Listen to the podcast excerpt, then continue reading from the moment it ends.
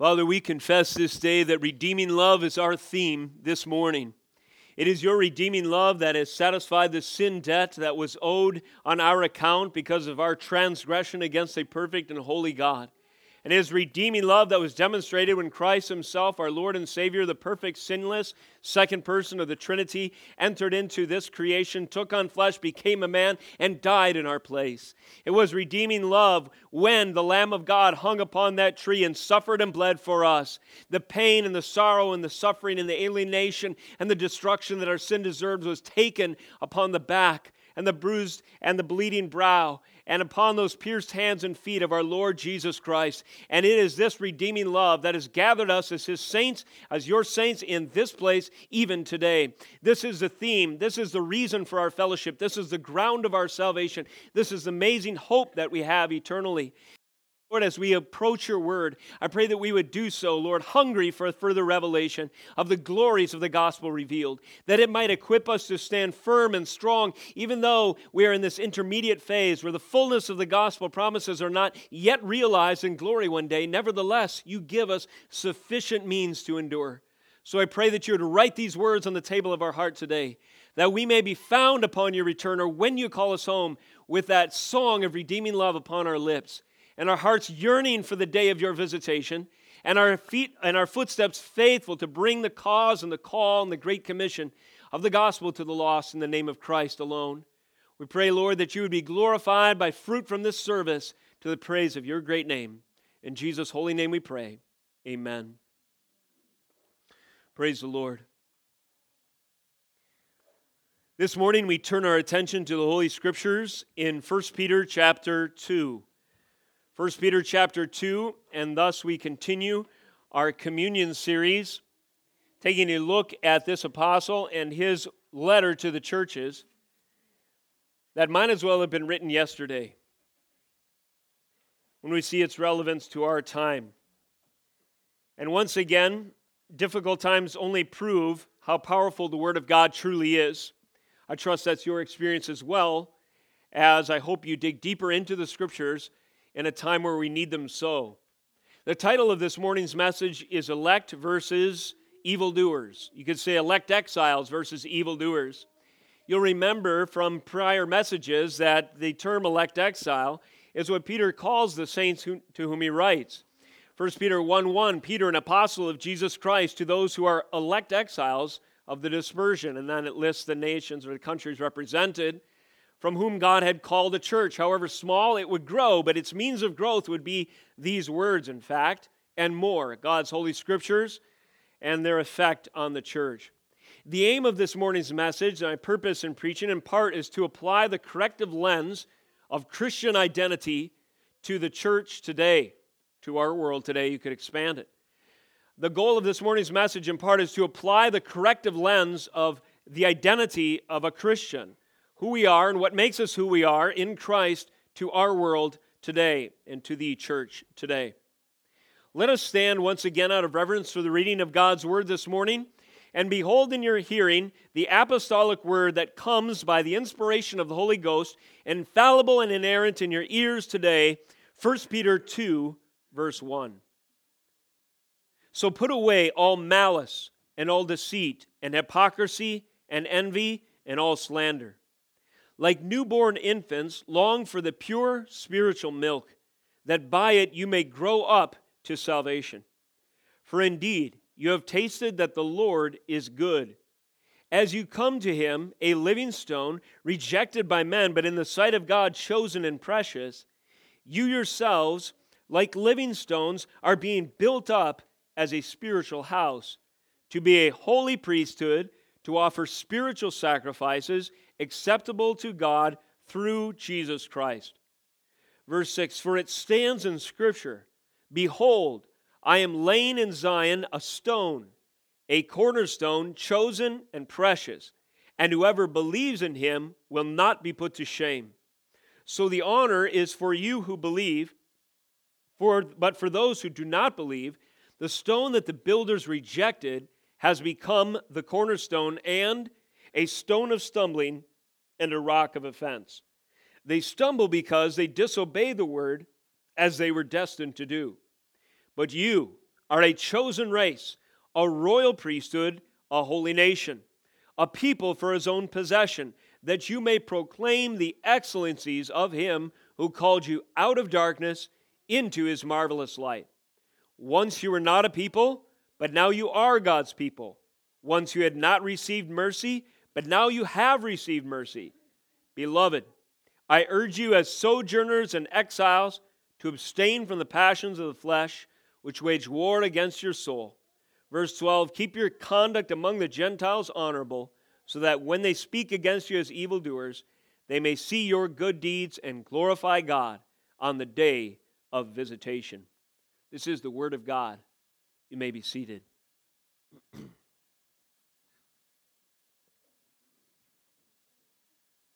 so, Peter, in our passage today, continues to exhort new believers in their calling, and this is in contrast to their former associations. Former associations, what could they be? Well, these were people who belonged to five regions. Chapter 1, verse 1 Pontus, Galatia, Cappadocia, Asia, and Bithynia. This would be just a good example of five Gentile nations and the cultures and worldview they no doubt represented in their paganism, idolatry, and like ordinary sinners today, uh, so it was then. Nations generally organized themselves around their idols. But out of this cir- uh, circumstance, out of this context, the Lord has drawn a church. He has called them. He has uh, set them on a different path, a different standard by which to judge the world, a different terms by which to organize their affairs, different identity entirely. These are elect exiles among these pagan Gentile peoples. Peter draws on a source of cultural understanding that would be entirely new to a Gentile believer from any of these regions. No one in Galatia, generally speaking, Cappadocia, Asia, or Bithynia, if they had just inculcated the general pagan view around them, would be all that familiar with the Hebrew Scriptures. They would have seen that as that book or that holy book that is distinct to that small area of people. But no, just as those very words had prophesied, the message of hope and the proclamation of the scriptures has gone out like a megaphone through the apostles and prophets far beyond the borders of ethnic Israel and is proclaiming the once for all faith delivered to the saints, to the regions, the coastlands, the Gentile peoples, and to all the world according to the Great Commission. Peter, obediently following his Lord's commands, thus draws on the source of cultural understanding to encourage Gentile believers on their own history. That's right being grafted in now as sons and daughters of Abraham by God's sovereign calling, they own the history of, the, of redemption as well. And thus, the Word of God is, was preserved by his elect people of old, and it was there to sustain his elect people at this time as well. As such, Isaiah 28, Isaiah 8:14, and the book of Hosea are all foundational to these admonitions. In other words, Peter is preaching a sermon, if you will, from the book of Isaiah. The rock that was prophesied in Isaiah 28 is fulfilled in Christ. The apostle familiarizes a called out people from the Gentile nations with their redeemed identity. He's informing them of their new identity. He calls them, as you've seen, as we've heard, sojourners and exiles, but also a new priesthood, a holy nation, a people for his own possession, a chosen race. So these are identity markers that now define them as the redeemed. Redeemed identity, history, and purpose are all in view. Peter, in so doing, is equipping the church with unique and effective strategies for victory. Victory in a pagan era and in a culture that does not share, generally speaking, their worldview. They will nevertheless stand in spite of this pressure if they understand who they are, that is, who they are, especially in Christ. In spite of the elect exiles' conspicuous new, and profoundly different worldview, he will nevertheless stand. The believer will stand even if he is the odd man out, even if he is a peculiar people, even if he is one among many. Why? Because the means that God has given him is unassailable. He will stand uh, nevertheless unassailed on the day of the Lord's visitation if he remembers and applies Peter's message. And thus, First Peter is such an important book for us. It teaches us how to stand when the world around us doesn't share our convictions. Peter is building on the injunction of chapter 1, verse 22. He's given instructions. He says, having purified your souls by your obedience to the truth for a sincere brotherly love, love one another earnestly from a pure heart.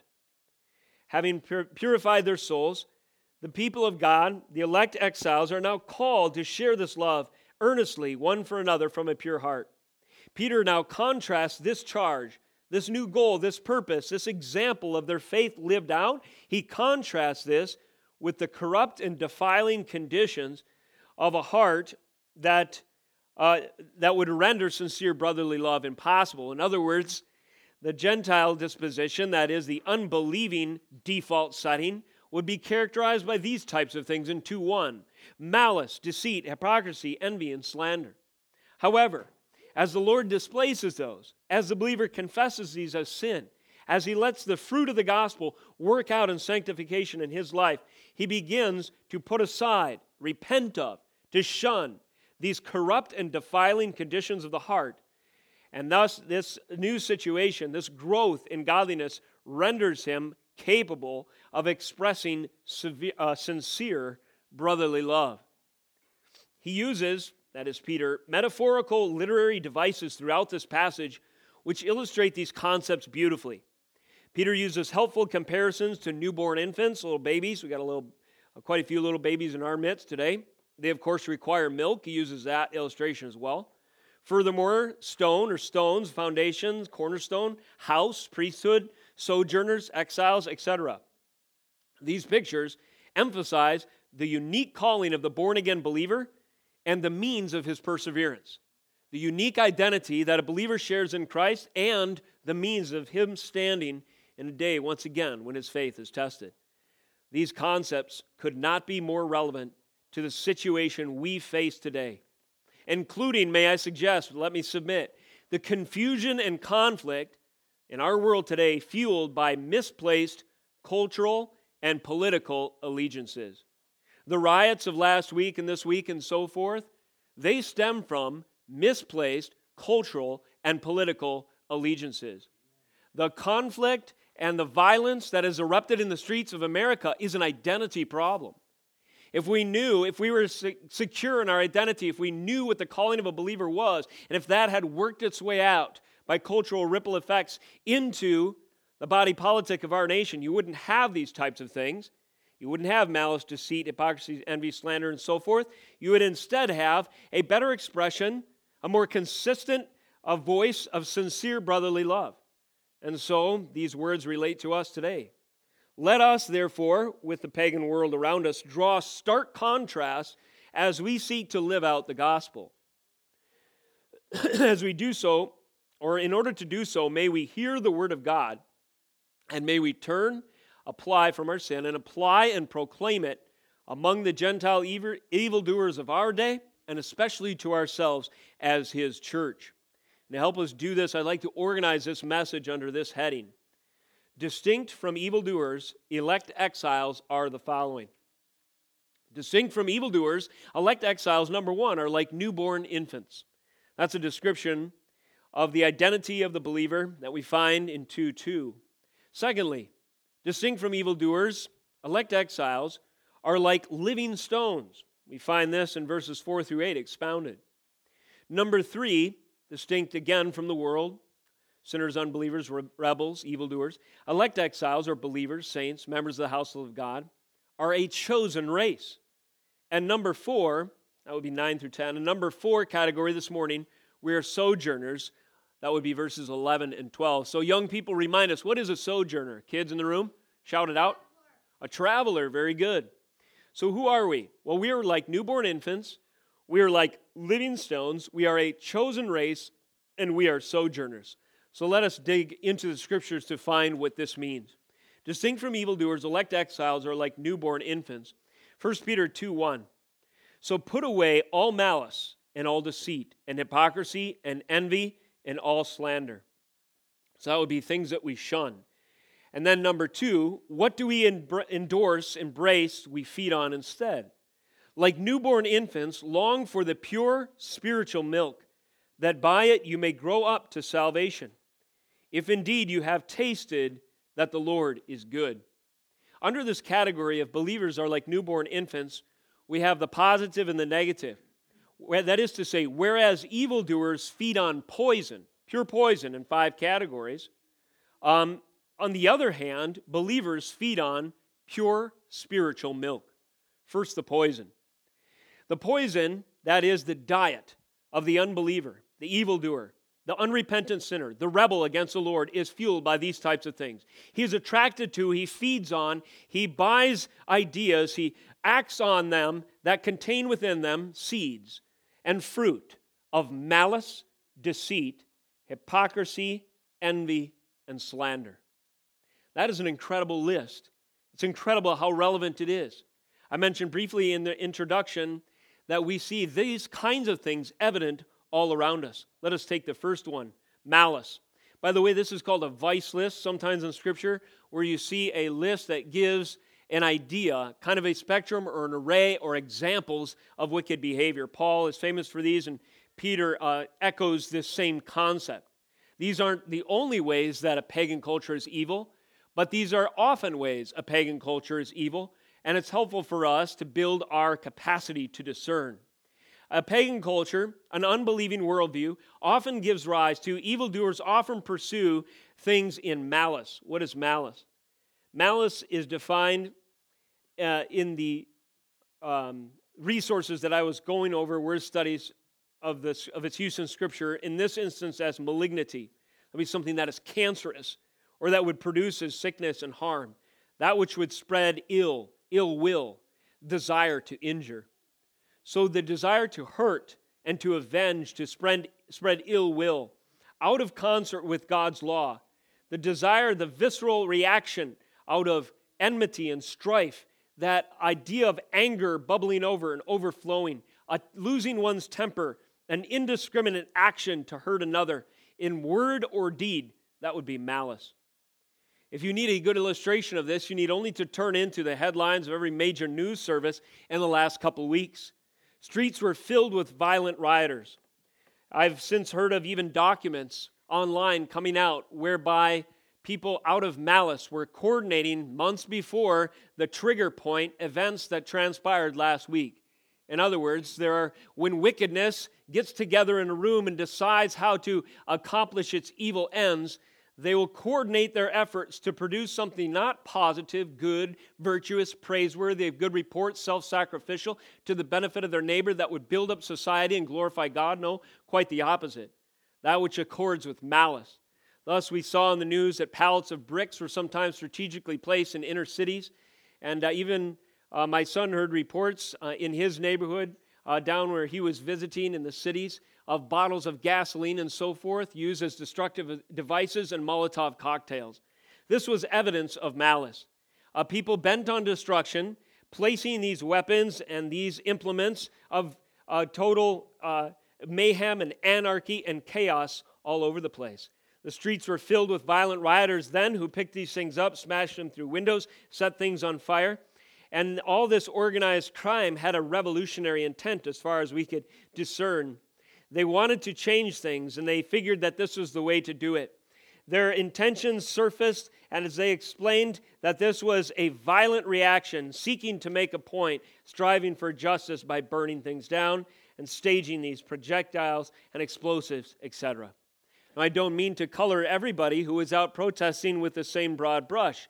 What I do mean to, what I do mean to illustrate this morning, though, is how easy, how easily we are led into malicious actions, and how dry the tinderbox of sin is, just waiting for the spark, the right uh, conditions to inflame the passions of wicked men.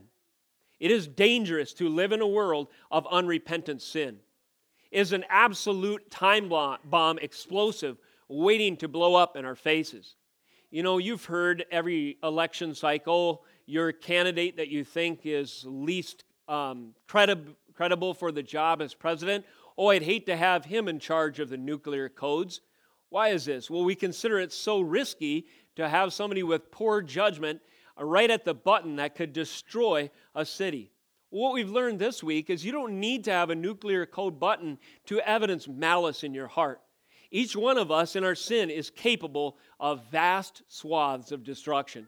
We sometimes commit malice by our attitudes, by our behavior, and we see in context merely withholding earnest and sincere brotherly love for someone who is our fellow traveler, sojourner in Jesus Christ, who is blood bought, who Christ paid his precious blood for. If you hold animosity in your heart for somebody else, even if it doesn't express itself in a breakthrough a window or a Molotov cocktail, we recognize there's room there for repentance. How dare we entertain malice?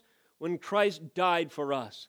If we are the beneficiaries, if we are the trophies of grace and mercy, then we ought to entertain the opposite. And thus we are called to feed not on malice, but on the pure spiritual milk of the gospel. Deceit.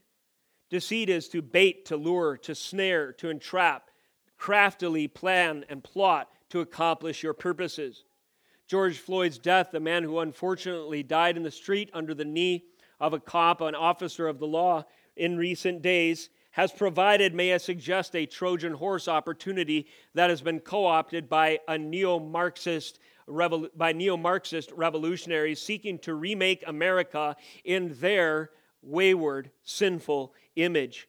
Social, social systems that have been designed in the image of man, perverted materialist ideology, look for opportunities like this to agitate towards their view of heaven on earth.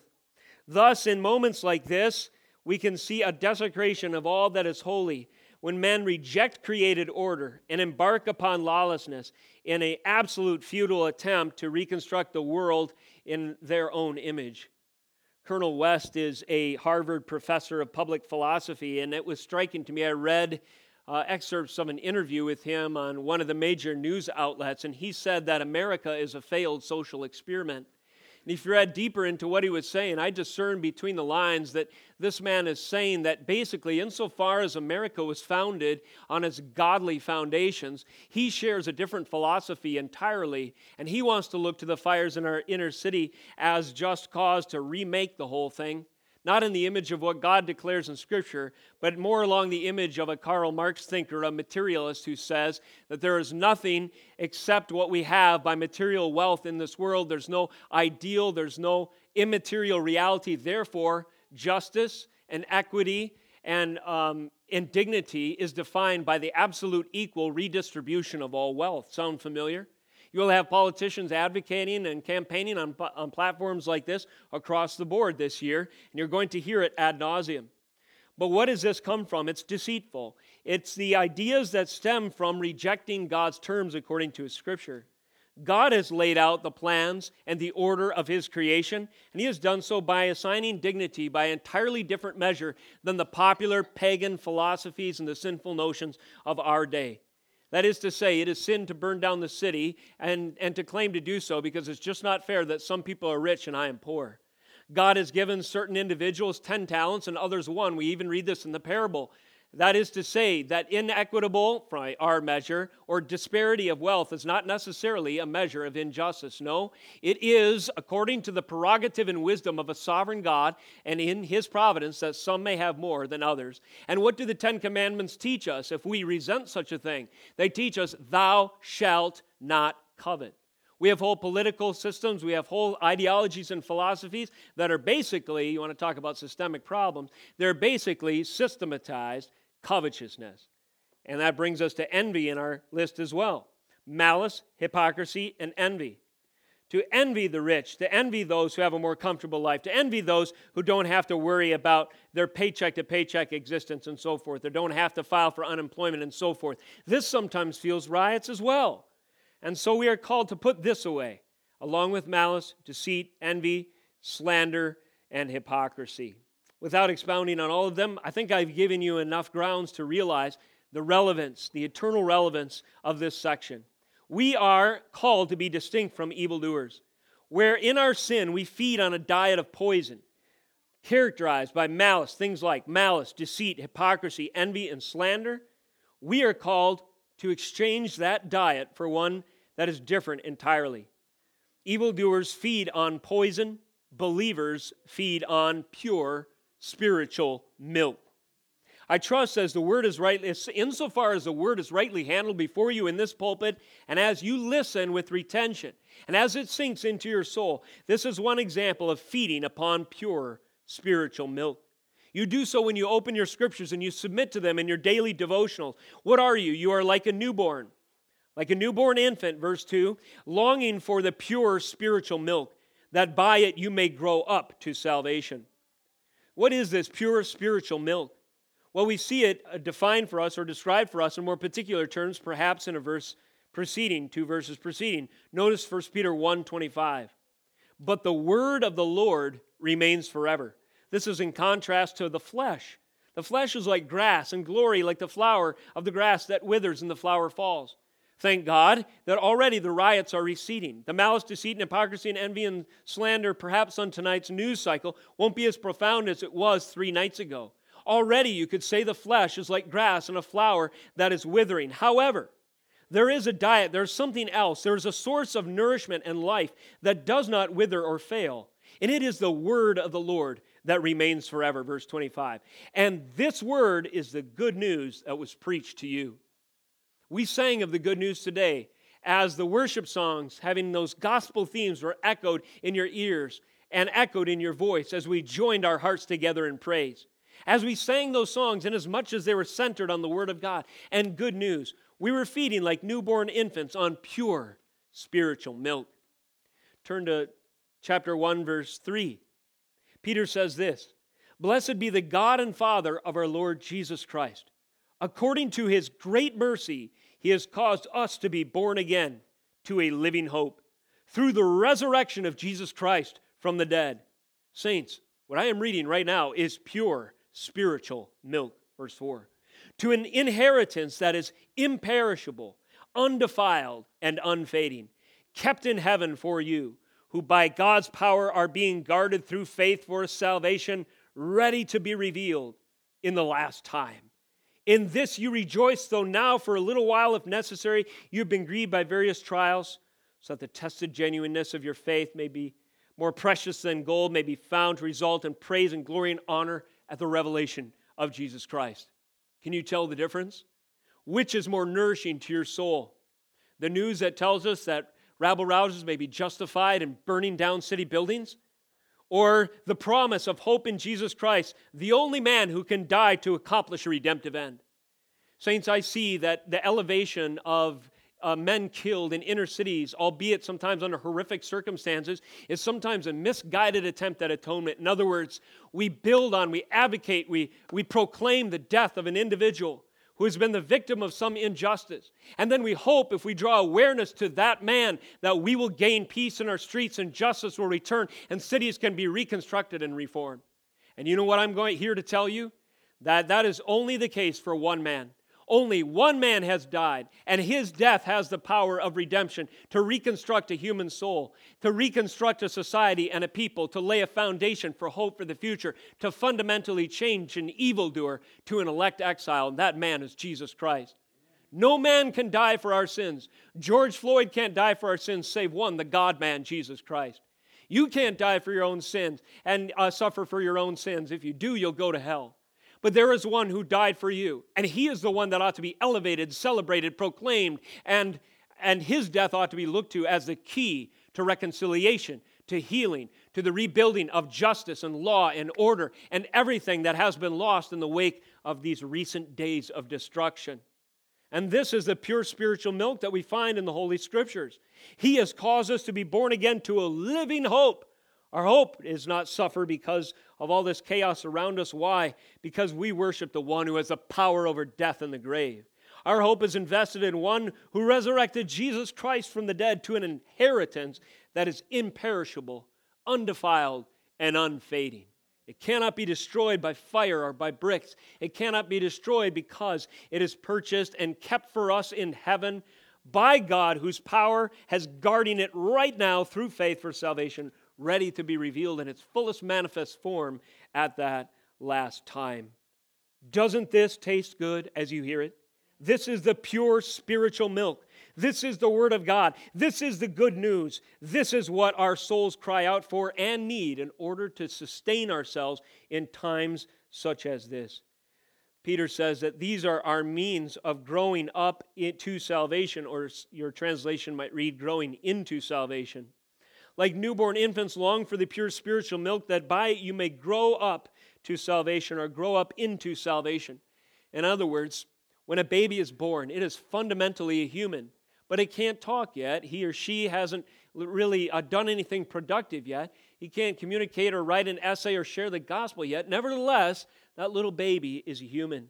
But as that baby receives that pure spiritual milk, everything that it is destined to be, that it is ordained to be, comes into full manifest fruition as it matures into adulthood.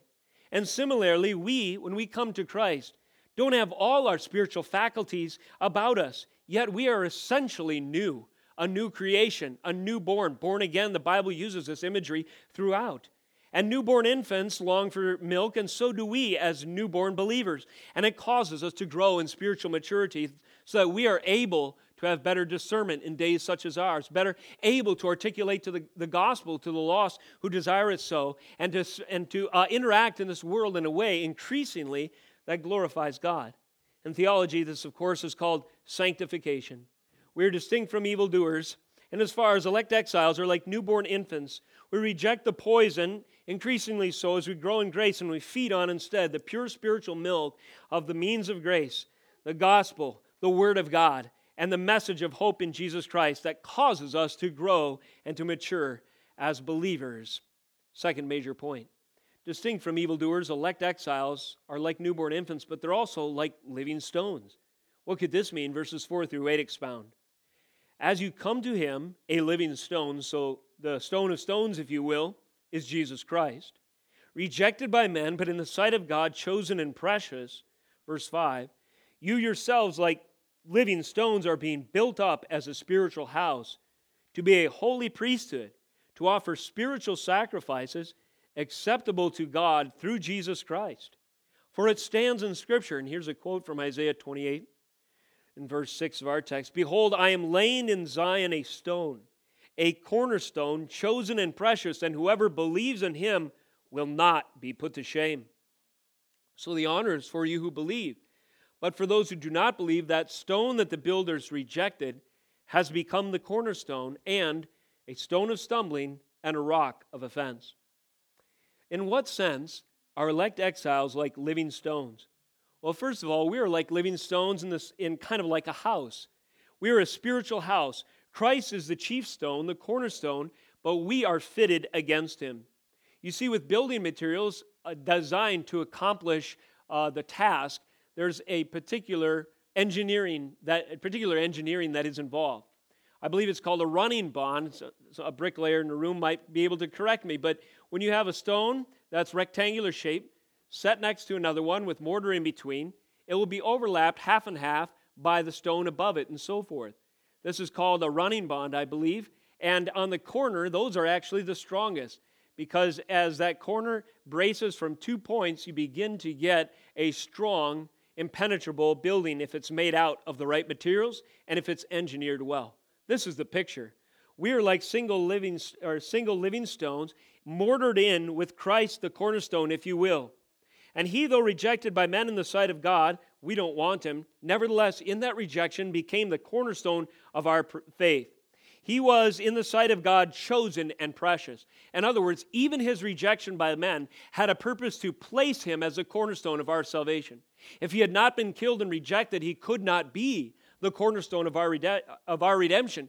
But because he was rejected and beaten of men and fulfilled the prophecies of old, became the sacrificial lamb for us, he thus is the living stone by which other living stones are fitted. You yourselves, like living stones, are being built up as a spiritual house. And then here's the second reference to be a holy priesthood. So here is reference in this picture to the temple of old. The temple was a physical structure, it had a geographic location, and it had particular engineering. The tabernacle, pages and pages in the book of Exodus are given to the construction of the tabernacle. Why such care? Why such particular attention to its schematics and to its dimensions? Because it pictured something. It pictured a perfectly designed, engineered by the sovereign hand of God purpose uh, whereby redemption would be accomplished. So, just like the care and precision that God used to construct a temple, so he is constructing with care and precision the living stones that are being brought into his kingdom right now and are being set in place as a holy priesthood and as a building, as it were, to give praise to his great name. Some people like, you know, ask me, uh, is, do you believe it's the end times? And how will we know that it is here? And usually my answer is this I believe that the kingdom of God advancement is best judged by the fullness of the elect coming in. In other words, the more people come to Christ and are fitted into this house until God only knows when the last stone is set, that's when you'll know it's truly the end of the end times. Now, that's a mystery to us, but what a joy to be included in the process. Not only a joy to be fitted tightly into that house and to find that security, identity, and, and assurance, but to offer that proclamation to others Come, be fitted in Christ. Repent of your sin. Turn from your malice, your deceit, your hypocrisy, your envy, and your slander. Feed on the pure spiritual milk. Christ has died for you. The flesh is like grass, it withers and falls, but his word stands forever. Repent and believe. And as people confess their sins and believe in Jesus Christ, they realize that he is this living stone perfectly set against which all the others are fitted, built up as a spiritual house and a holy priesthood. In what sense are we a holy priesthood? Well, God has eliminated the priesthood of old. We have now one high priest and mediator, Jesus Christ. And through his work, it gives us access, yes, eventually, even into the Holy of Holies. I was in a conversation with someone last week, and they mentioned such a great reminder of that picture in Hebrews of an anchor and a rope. And that anchor is beyond the veil. I think we sang of this in our worship service last week. So that anchor is beyond the veil, and Christ, where Christ is gone. And we, through his flesh and blood, represented here at the Lord's table, hang on to that rope. And eventually we will be led into, beyond the veil, into the perfect manifest presence, reconciliation with God, the Holy of Holies, which is ultimately manifest in heaven, in the new heavens and new earth. This is the privilege of a holy priesthood. This is what it what the promise of being a living stone leads unto fellowship, communion, and union within Christ with the Lord in his presence forever. And as we do so, on our journey, we are to offer spiritual sacrifices. What are these? Well, we no longer need to offer sacrifices for the removal or the judgment of sins, expiation, or, um, or like the uh, sacrifices that were offered on the Day of Atonement to remove sins and also to propitiate sins. That has been satisfied by Jesus Christ. But there are other offerings in the Old Testament that, picture the sacrifice of praise, let's say, or thank offerings. That is to say, that we are set free to embrace the calling for which we were designed, to give glory to the Lord by bringing to Him our sacrifices of praise, by offering to Him glory, worship, and dedication, devotion that He deserves as a result of what He has done for us. This is what living stones do. Living stones are set against the cornerstone to make a strong and, and, and uh, indefeatable house, if you will. Living stones have this singular foundation in Christ, who is chosen, precious, impervious to shame. And living stones exist to worship him and to give him praise. And then we see the stone imagery continuing in verse 8 or verse 7. The stone that the builders rejected has become the chief cornerstone, and then into eight, and a stone of stumbling and a rock of offense. This recalls Deuteronomy 27. Remember, that's the covenant renewal ceremony passage where the people enter into the promised land and they set up stones. And on these stones, they're called to put plaster upon them. And archaeology tells us that this was one of the more permanent methods of memorial. And upon that plaster, they were to write the whole uh, law of God. So, what would happen then if the people fell short of following the Lord?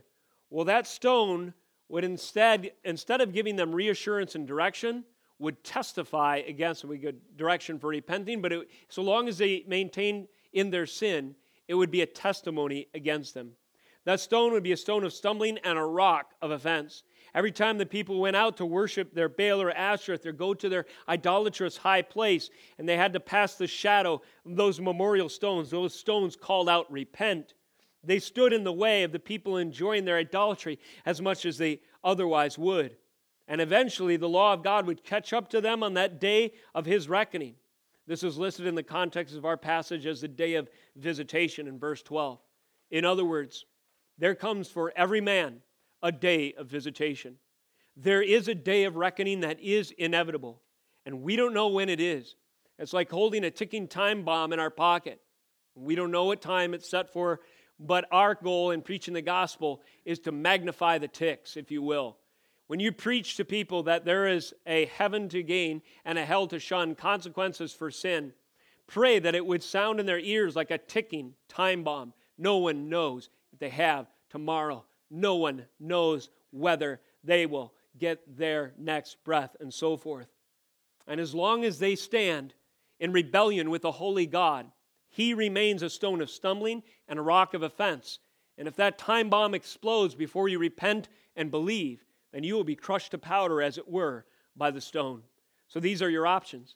Either you are fitted through repentance and faith into this beautiful house and temple whereby you fulfill your godly design to give him praise and to be inclu- included the identity of uh, in your identity with Christ as one who can offer acceptable spiritual sacrifices or he is a stone of stumbling and a rock of offense to you and that which the builder rejected if you reject it one day on the day of his visitation there will be recompense and it is inevitable unless you turn to Christ now distinct from evildoers, elect exiles, are like newborn infants and they're like living stones. Number three, they are a chosen race. Verses 9 and 10 expound our identity as a people. Verse 9, but you are a chosen race, a royal priesthood, a holy nation, a people for his own possession, that you may proclaim the excellencies of him. So notice four identity markers a chosen race, a royal priesthood, a holy nation, a people for his own possession. In order to proclaim the excellencies of him who called you out of darkness into his marvelous light. And then verse 10 Once you were not a people, but now you are God's people. Once you had not received mercy, but now you have received mercy. Elect exiles are a chosen race. In this sense, they are unique. They have a Christ centered social identity. This is a huge concept prevalent in our world today. As I mentioned before, identity politics reigns supreme. Tension exists between perceived classes. Sometimes socioeconomic disparity gives rise to envy and malice. Sometimes tension between ethnicities, how much melanin count is in your skin, what's your background, what's the country of origin, and so forth. What are your cultural traditions? What are the conventions? And I um, declare mine are uh, so important, and that comes in conflict with someone else's who are so important. This is a picture of a world ridden with irreconcilable strife. Why? Because they consider themselves a chosen race, a royal priesthood, a nation independent of the true unifying principle. We are a chosen race, all who are born into Jesus Christ. When they are born again and Jesus Christ becomes our covenant head, then we are unified with Him, and other differences take a back seat now. Never let the church of Jesus Christ tell you any differently. Never let an ostensible proclaimer of the gospel tell you that your identity in fleshly terms is more important or carries weight beyond and above or in competition with or casts a shadow upon your identity in Jesus Christ. When we are bound to Him in salvation, we become a chosen race, a called out people whose identity is in Him now the sweet fellowship that you share with a believer like Mercy, our missionary in Ethiopia, is just as strong and powerful than person who's saved in your own family. Why? Because you're a new family now. Do you think the blood of Jesus is stronger than the blood of physical nations? It would be blasphemy to say otherwise. The blood of Jesus is powerful and it binds a community together by that which cannot be broken. And it defines for us our existence now. And if you want to know what the key is to racial reconciliation or any other kind, then you need turn no further than 1 Peter chapter 2. And because the world hates this message, our streets are burning. There isn't this race pitted against this race and this injustice that's unquantifiable that must be redressed by this, you know, government that we assume uh, ha- has the ability to do so. And unless and until we reach this arbitrary standard by which some people judge that will reach equitable distribution of wealth and justice, then finally we can all breathe a sigh of relief and have heaven on earth. It ain't going to happen. You are a chosen race in Christ. You are a royal priesthood in Him alone, a holy nation, and a people for His own possession in Him. This is the hope for a lost, sin ridden, and strife filled world. Our social identity, our cultural history, the fact that we are chosen, our identity as a people, our essential, our, uh, the essential inner workings and makings of who we are is in Christ. It is through the unifying experience of gospel's life, of the gospel's life transforming power that we owe our essential identity. Such that the most meaningful class identity, eclipsing all others, is of a spiritual quality, assimilating the believer into the elect. We are elect exiles. We are the born again ones. We are a royal priesthood. We are a holy nation. We are a God possessed, a God purchased people. We are slaves of Jesus Christ. This is who we are. To what end? Why? That we may proclaim the excellencies of Him who called you out of darkness into His marvelous light. You see, according to Scripture, there really are only two kinds of people those that are of the seed of the woman, those who are of the seed of the serpent. Those represented by the seed of the woman are those who trust the lineage of significant sons, the Messiah that God has prepared to put them in right standing with Him again. But the playing field is level at the foot of the cross. We were all sinners. Every one of us, recognizing that we're saved by grace alone, has immediate point of contact to preach the gospel to a rebel, to a sinner, and say, I was once like you. But for the grace of God, there go I. But here is the grace of God. Jesus Christ died for wicked sinners like you and me.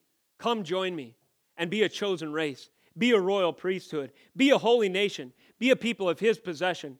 Be a slave, a servant, a subject of the King of Kings, and therein be my brother, be my sister, and have identity and sweet communion with the Lord and with his people. He has called us out of darkness into his marvelous light that we might proclaim the excellencies of him. Now, people are out there proclaiming the excellencies of their political ideology. I believe that socialism will right the re- and redress the grievances of our sin laden past. You know, I believe that identity politics hold out the best uh, lobbying opportunity for the redress of grievances from this, you know, minority group and so forth. So everyone's out there proclaiming the excellencies of Him who will unite us. You remember Barack Obama, our president, who was supposed to unite us, right? Because he transcended race again. And for the first time, America had this hope for unity among the peoples. But what happened? Proclaiming the excellencies of a mere man who was himself a sinner was not sufficient to bring unity to our nation. The, again, I go back to my picture before. There is only man, there's only one man who has ever lived and died who has the power to proclaim unity, to establish unity across all the other sinful disparities among men, and that is our Lord and Savior Jesus Christ. How dare we elevate anybody in the place of him? Or any idea in the place of him. We are called, according to 1 Corinthians 10, to cast down those idols. Here's a second. Corinthians 10, to cast down every high thing that exalts itself against the power of God and take those things into captivity to the obedience of Christ. We are a chosen race. In Christ, we have a new social identity to the end that we proclaim the excellencies of Him. And notice the before and after picture, verse 10. Once you were not a people, you had no identity, we were lost, we were aimless, we in, nothing really to bind us together. There was no social, you know, a banner over us. And let me just pause right here and give you some examples of what people look to. Have you ever heard people lament that the loss of professional sports right now during COVID 19? People say, you know, sports were the one place where we could all be unified. Isn't it a shame that we've lost them? It's kind of the one neutral thing, despite our other differences, that we could agree upon. You know, in Minnesota, cheering for the Vikings. Be careful. The Vikings are not sufficient means to unify people. And to proclaim as much sounds absurd on the face of it. It is absurd. To proclaim as much is to make professional sports an idol. Now, you may not be guilty of that one, but here's another the American flag. Oh, I just hate to see the American flag burning in the streets because that was a sacred symbol that united us. You know, unqualified patriotism and unity to this thing, this body politic that represented by the flag. You know, many churches have a flag up front. We don't on purpose, an American flag. Why? Because the American flag does not hold out a sufficient unifying principle. The American flag is judged by the scriptures whether or not the conditions, the Constitution, and the culture of our body politic is in standing with them. No. The only unifying force sufficient to heal the wounds in a desperate society is Jesus Christ. Once we were not a people, now we are a people. Once you had not received mercy, now you have received mercy. And a person who realizes the precious blood of Jesus Christ was undeserved and was a merciful gift to him is entirely changed. He begins to feed upon that pure spiritual milk, and you better believe it changes his behavior. It gives him the ability to express sincere brotherly love and to love one another earnestly. And guess what? Verse 22, chapter 1. This love is purified because his soul has been subject to obedience to the truth for a sincere brotherly love. These are the binding elements. This is hope for our future. This is where unity to, is to be found. This is what makes an elect exile a believer distinct. He is a chosen race. He has a new identity in Christ, and he proclaims that hope to the lost. And there is a distinct before and after picture. And let us pray that more join us in the after category as we see in our society today the bitter fruits of idols that cannot unite but only divide us further. Final point this morning sojourners. Distinct from evildoers, elect exiles are sojourners. So we are reminded by the kids that that means a traveler, one's passing by. He's distant from his homeland. Verse 11 Beloved, I urge you, as sojourners and exiles, to abstain from the passions of the flesh, which wage war against your soul. Keep your conduct among the Gentiles honorable, so that when they speak against you as evildoers, they may see your good deeds and glorify God on the day of visitation. So we are sojourners. That is to say, that there are things promised in our future home to come that cannot be accomplished in this life. Again, this relates to our day. How many of us have seen, I wonder if you've seen this lately, it be, it's become, become a pattern where social activist types, social justice warrior types, they might be speaking, perhaps they're articulate, they're giving an impassioned case, you know, in front of television cameras, and they say something like this I am so weary. I bear the weight of this injustice and advocate for the cause of generations of hardship and oppression and disparity.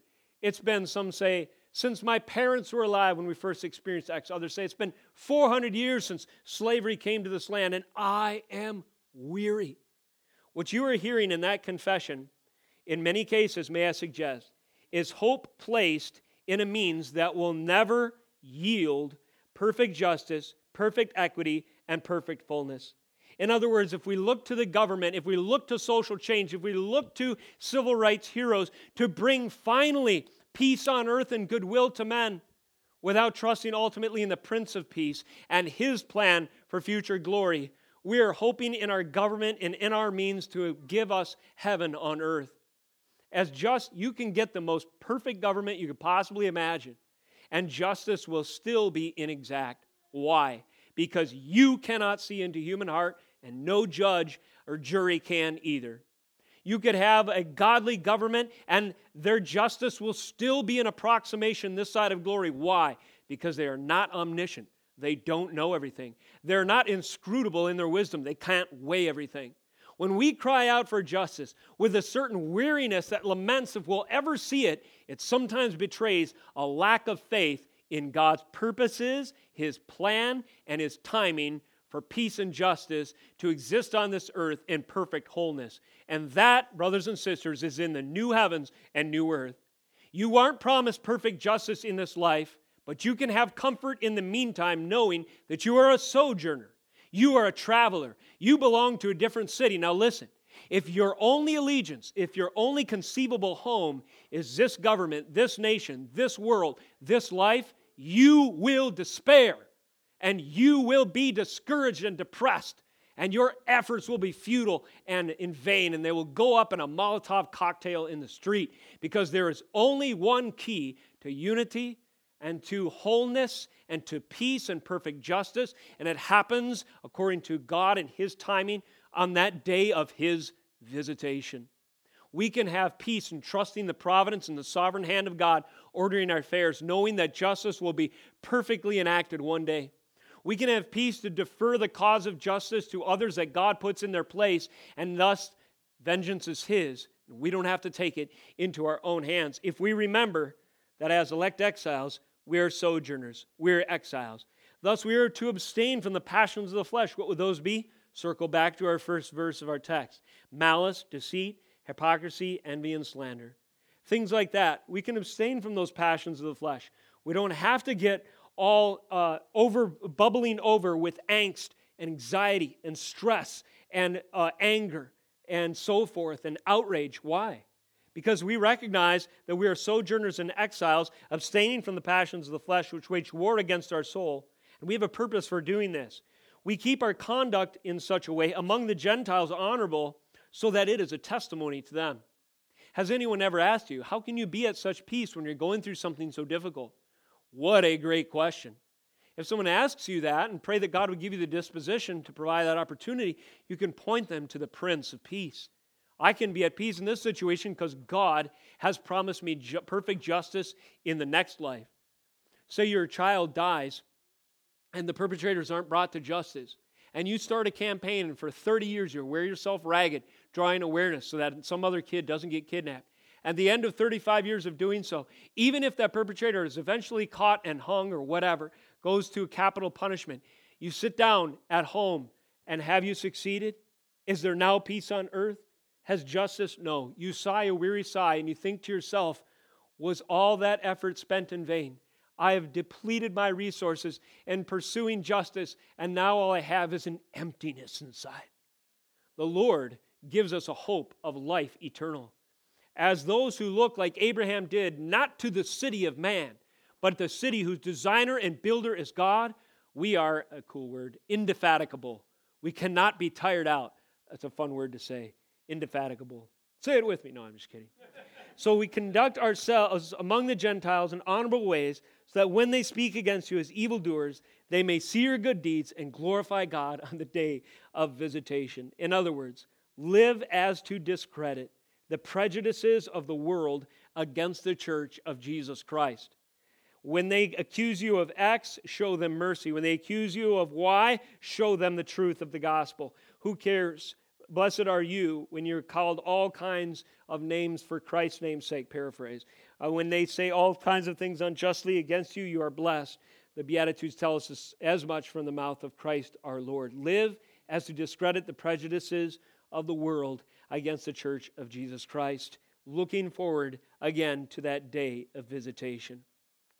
I want to transition to communion. Through the years, from time to time, people have asked me questions about the vision of our church. And I remember fielding feedback like this. Someone might say, you know, there's all kinds of different backgrounds and perspectives represented among the people who attend here, even though you're a small church. You've got homeschool families. All these are literally stuff I remember conversations about.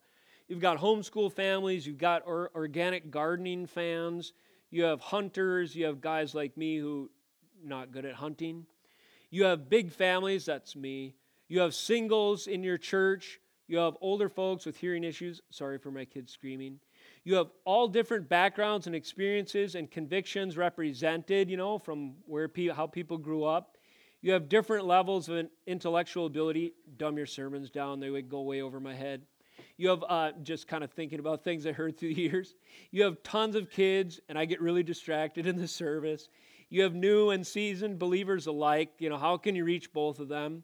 How can you bring, in a word, all these vastly different interests and experiences together in a church community? How can you? I mean, there's so much, as small as we are, this group right now, there's so much diversity represented. It raises the question how can we bring all these diverse, different interests and experiences together? That's a hard question until you realize the answer is portrayed before you at this table today. If we are here pursuing our own interests and ends, and if we elevate them above our Lord Jesus Christ, it will create division, schism, complication, and conflict. But if we are here for the joint purpose of exalting and glorifying our Lord Jesus Christ and remembering every week that He shed His blood for us and that His body was broken for our sins, you'd be surprised at how much unity the body of Christ can have in spite of all the other differences. The message is what is the most important thing, at least that you all share in common, and that is what's pictured here. So, in every conversation through the years, and that's come up, I've tried to answer the same. You know what the answer is? That the gospel is preached next Sunday. And if you don't hear the gospel, you come and, con- and confront me and tell me that I'm drifting. You know what I encourage people to do if they feel disconnected? To pray all week about the reality and the profound signs that are before you today, these symbols and, signif- and, and uh, signator, uh, signatures, if you will, of the covenant that Jesus has made with us. And then, as you join in this meal together, remember what it represents. And this is the aim of our message and the aim of our communion to apply the corrective lens of Christian identity, who we are in Christ, to our church today, and in and through Christ alone, find greater joy, peace, unity. This is the pure spiritual milk, even at the Lord's table, that we feed on today. Everything else I mentioned before, things of the flesh, are like, you know, maybe secondary applications, maybe worse. If they're just of the flesh, it could be grass and flowers that wither. They flourish for a season and fall, but the word of the Lord stands forever. Who knows where America will be in 20 years, but I can guarantee this somewhere on this earth, a remnant will be proclaiming salvation in Christ alone. There has never been a moment in all of world's history where that wasn't at least represented in the sacrificial system or proclaimed from the pulpits since the day that Jesus Christ arrived. And God will preserve that message for all of history. What a valuable gift it is. So, in mere moments, when we break for the for partaking in the bread and in the juice today. Remember these things, would you? As the worship team comes back up, let us tr- transition in prayer, and then I'll give us instructions. Lord, we thank you for your holy word. We thank you for this glorious table set before us. We thank you for what it represents. Lord, we realize that the idols of our day are in flames before us, but the true ground of unity is in Christ alone. We pray that He would be exalted on our lips and in our hearts by our changed actions. And I pray that you would encourage us, each saint in this room, to feed on the pure spiritual milk of the gospel. I pray that you'd also equip us to proclaim this message to a world that so desperately needs it, that is broken and lost and in flames and in destruction without it. That you might be exalted, your church might grow, your kingdom might advance, and the fullness of the elect can continue to come in, fitted like stones against our cornerstone, Jesus Christ to the glory and praise of the same. In Jesus' name we pray. Amen.